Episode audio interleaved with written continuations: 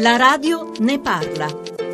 Luca Zaia, presidente del Veneto, lei ha lanciato l'idea di una holding del nord-est per le autostrade. Da cosa nasce questa esigenza? Mettere in rete tutto il patrimonio che noi comunque abbiamo. Quando dico noi intendo il Friuli Venezia Giulia, che è concessionario di Autovie Venete, nel quale capitale sociale c'è anche la regione del Veneto, piuttosto che ad esempio il nostro passante di Mestre, dove noi siamo nella società CAV assieme ad ANAS. E molto altro ancora, quindi pensare a una holding del nord-est delle autostrade ci permette anche di pianificare pianificare da un punto di vista viabilistico ma anche di nuove infrastrutture ai nostri territori e soprattutto pensare poi al pedaggio facendo in modo che i cittadini paghino poco il transito nelle nostre autostrade. Lei ha affermato che le regioni possono svolgere un ruolo di garanzia territoriale nella gestione delle autostrade e dunque comunque interverranno con propri capitali in prospettiva. Non c'è il rischio che al caro pedaggi possano aggiungersi in questo modo anche altri costi per i cittadini? No, guardi, noi lo abbiamo dimostrato. Penso che il ruolo degli enti pubblici e delle regioni non sia quello di, di scalare società o di dar vita a nuovi poltronifici, ma è quello di fare in modo che le bollette, come dico io, del gas, dell'energia elettrica o quant'altro siano accettabili, siano abbordabili. Le dico di questo perché oltre alla holding autostradale noi pensiamo anche al fatto che rispetto alle multi-utility bisogna essere presenti, visto considerato che in questa fase molti comuni dismettono la loro partecipazione. Intanto in queste ore la Corte dei Conti lancia un alert sulla pedemontana veneta, evidenziando una sostenibilità finanziaria incerta. Costi che hanno superato i 3 miliardi e lavori che vanno avanti soprattutto grazie al contributo pubblico, non essendosi ancora perfezionati i previsti finanziamenti da parte dei privati. La Corte dei Conti ha richiamato anche l'attenzione su controlli della Regione risultati carenti. Ma no, guardi, noi abbiamo dato tutte le